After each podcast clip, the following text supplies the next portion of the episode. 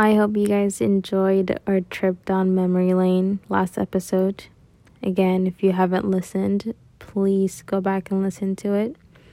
I'm getting more and more comfortable sharing some of the private yet essential stories of what made me who I am today. And I hope that you guys can learn a thing or two from them. Today, I also want to talk about something very special and dear to me, and that is philosophy. More specifically, it would be Epictetus. And the reason to why I fell in love with philosophy in general is because it showed me that overanalyzing and critical thinking, and perhaps thinking at such a deep level, wasn't always a bad thing. As I was growing up, I was told or I was taught that my inability to make decisions due to those habits of overthinking and overanalyzing and being overcritical was a very bad thing. And so when I found philosophy, and I believe it was just in school, I was able to read Plato and Socrates, and yes, they had more of a dialogue going on, but I was able to see that there is some good that can, co- can that can come out of it.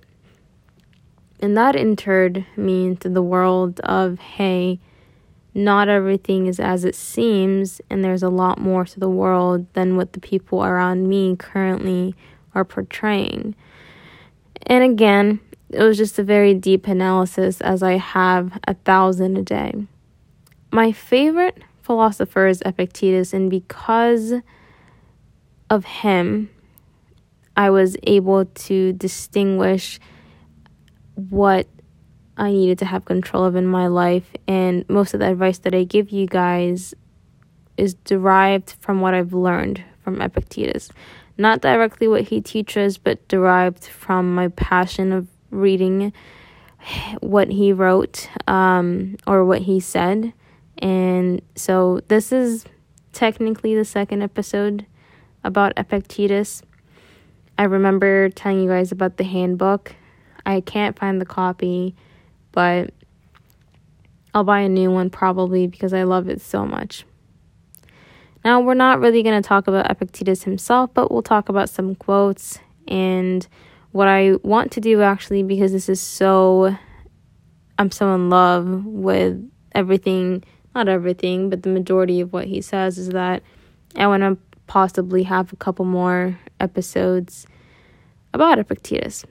Now, I'm going to read ten quotes today, and these are the ten quotes that we're going to concentrate on, hopefully, for the next few episodes.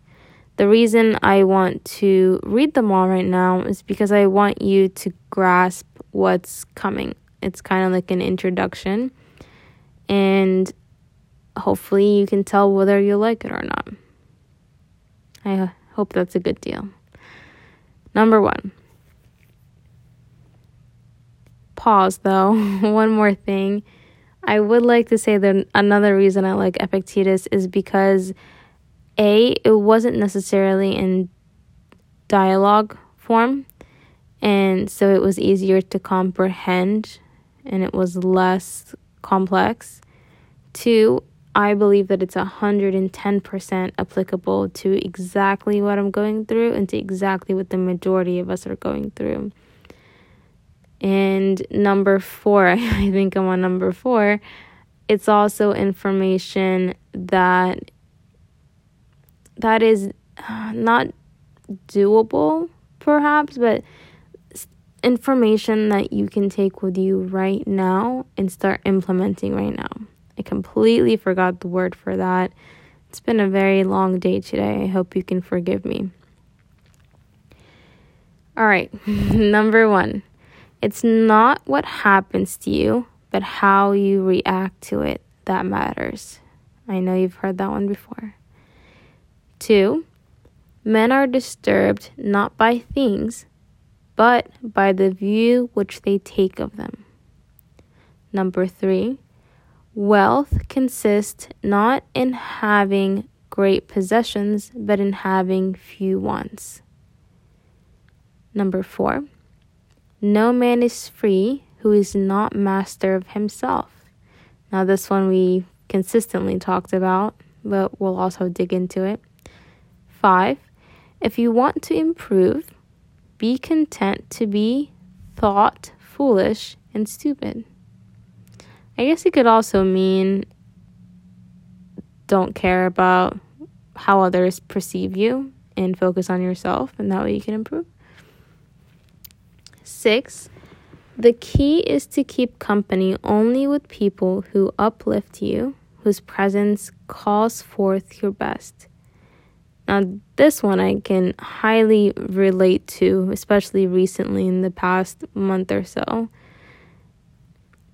Seven, there is only one way to happiness, and that is to cease worrying about things which are beyond the power of our will. Again, control over no control. Eight, first say to yourself what you would be, and then do what you have to do. Kind of like manifestation.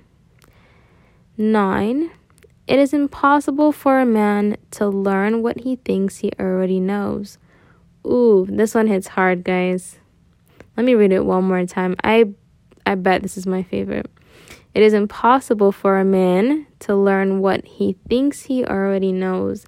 That plays into our ignorance, right? And so if you walk around with your head high thinking that you know everything, you're never going to learn anything. I love that one.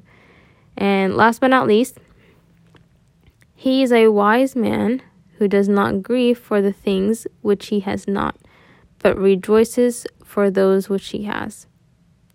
Simple, sweet, to the point.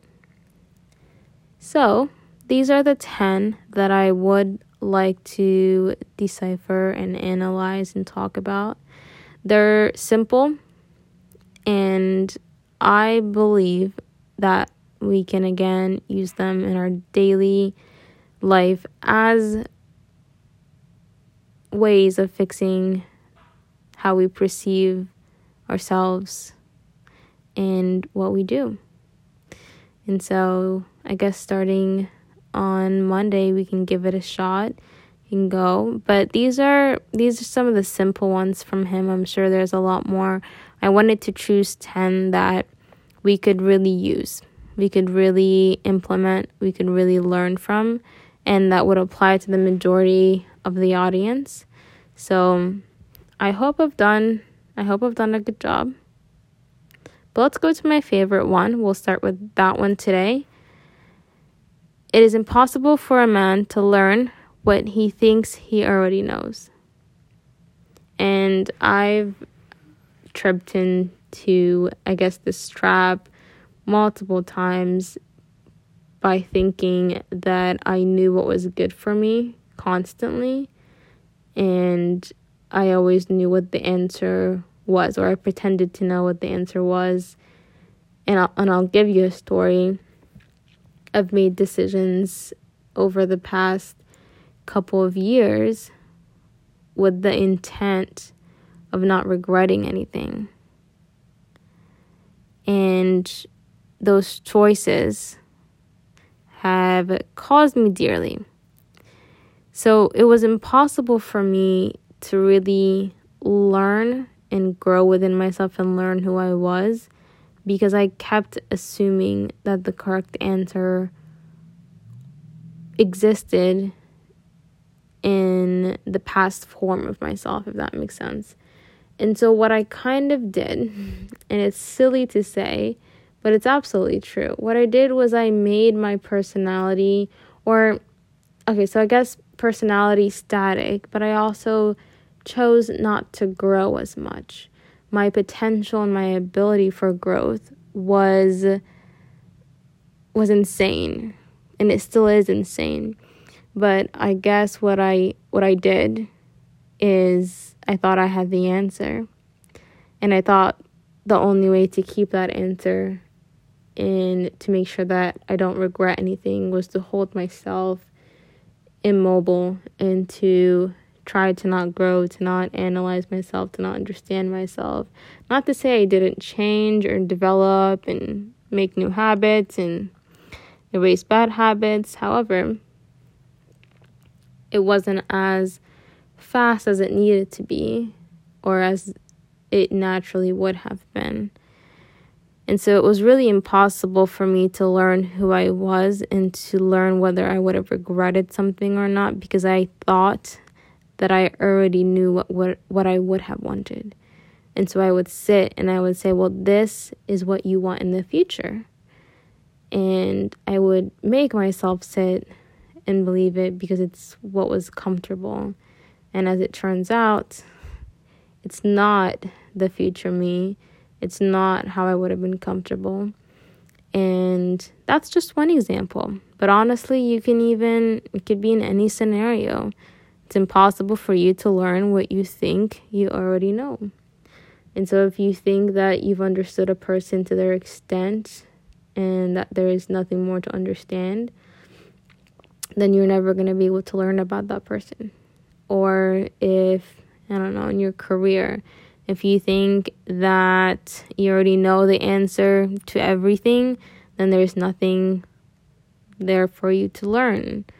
And so if you have a project and you're working on it and you think that you have all the answers and these are the only answers, when someone comes and talks to you about it, whether it's super- superior or not, you're not going to be able to learn anything from the conversation because you're going to assume that your, your way is the right way, which is incorrect, obviously. Because we want to learn, we want to grow. And take it from me, you don't want to keep this habit for a very long time. And it's sad to say, but unfortunately, even if you do get rid of a habit, it's not gone forever. It comes back. And so although I was aware of this quote by Epictetus, you know, before the past couple of years, because I learned about him in high school and I was aware of it and I had maybe dealt with it or not dealt with it, but it came back and it came back and it stayed for a couple of years, and now I'm trying to get rid of it, but who's to say that it won't come back? And so that's really my concern when I talk to myself, which I still do, not in not in interview form, but I still talk to myself. Um, whether I talk to myself or you guys, that's the one thing that I'm hesitant to bring up, but it's the fact that any of these habits that we talk about can resurface, and whether they're brought on by traumatic events or whether you've become a bit lazy like myself the past couple of years, or whether anything has really changed in your life, any alternations um that causes a shift and that causes change and that causes you to relapse in some ways, because what you're doing when you're relapsing is that you're going back to the comfortable zone and you're like, what is going to make me feel just a little bit better? And it could just be a bad habit that comes back, or a bad perspective. And you think it's nothing and you don't recognize it because it all happens unconsciously. But guess what? Now it's back and now it's hurting you more than ever. And for me, it actually extended for a couple of years. And so the bad news really, and I, and I hate to give you this, but I, I have to be honest and I have to be truthful. And that is, even if you work really, really, really hard, and it's just part of life, sometimes you won't necessarily be awake for the entire thing. Sometimes you'll slip up. Sometimes bad habits will come back. But what counts, like our first quote, look at us, we're connecting quotes. The first quote, it's not what happens to you, but how you react to it that matters. And so something happened to me, correct? And now it's not about what happened, but it's how I react to that. And what I'm doing currently is I'm readjusting, I'm readapting, I'm relearning, and I hope that you do the same.